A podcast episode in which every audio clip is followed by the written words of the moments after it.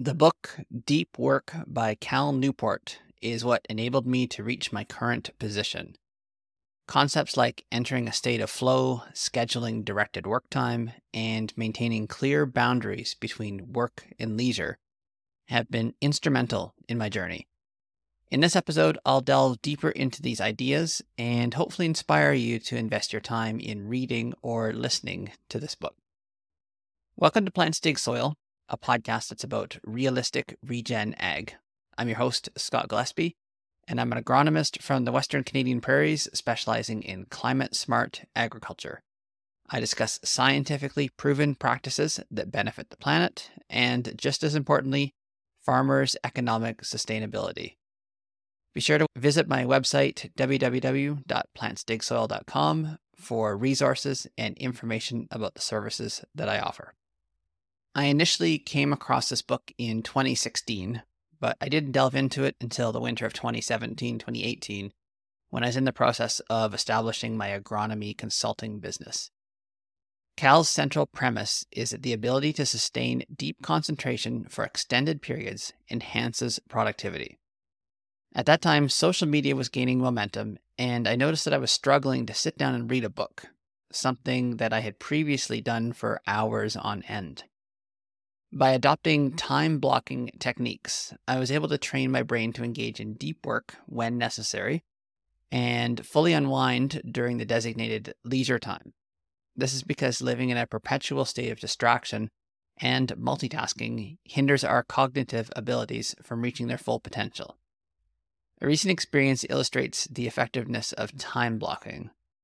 Last Friday, I hadn't accomplished what I intended for my college lectures this week, I had made a start, but I was unsure of my direction.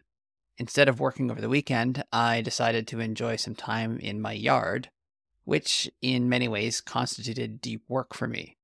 I was completely engrossed in the tasks such as picking crab apples, processing them into fruit leathers, and trimming and tidying my yard for winter. On Monday, after spending a couple of hours of sipping tea on my porch, tending my garden, and going for a walk, I found that the work had begun that I had begun on Friday suddenly made sense. I was able to create and edit slides effortlessly to complete my lecture. Of course, not every situation allows for that amount of flexibility. If I had lecture scheduled for Monday morning, I might have had no choice but to work during the weekend, even if it meant a less polished result. The goal, however, is to manage my workload during the week in a way that it eliminates the need for last minute weekend work.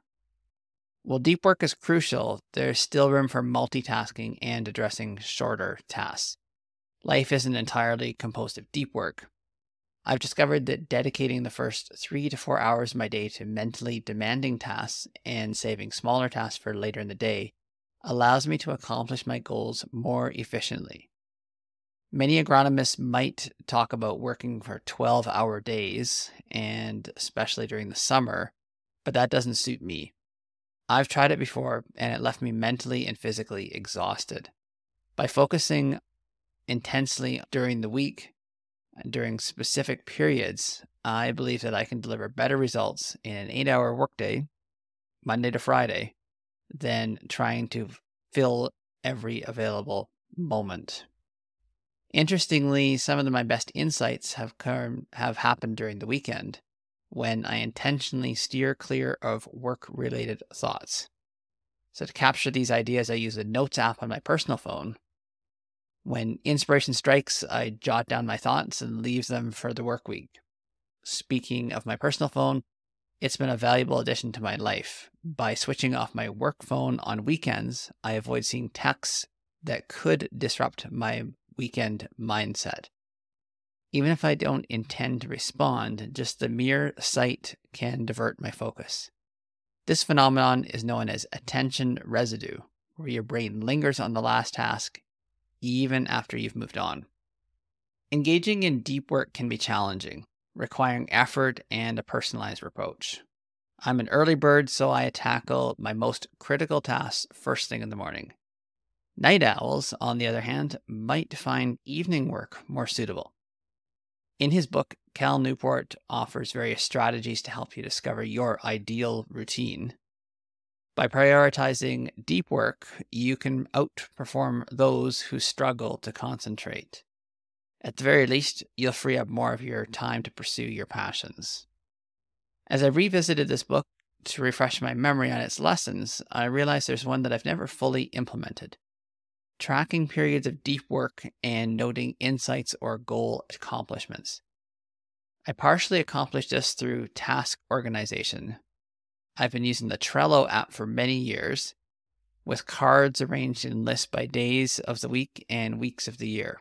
This approach allows me to stay on top of my daily tasks, and at the end of the day, I can prepare for the next day which basically shuts off work related thoughts because I can say everything's ready for tomorrow and I just leave it.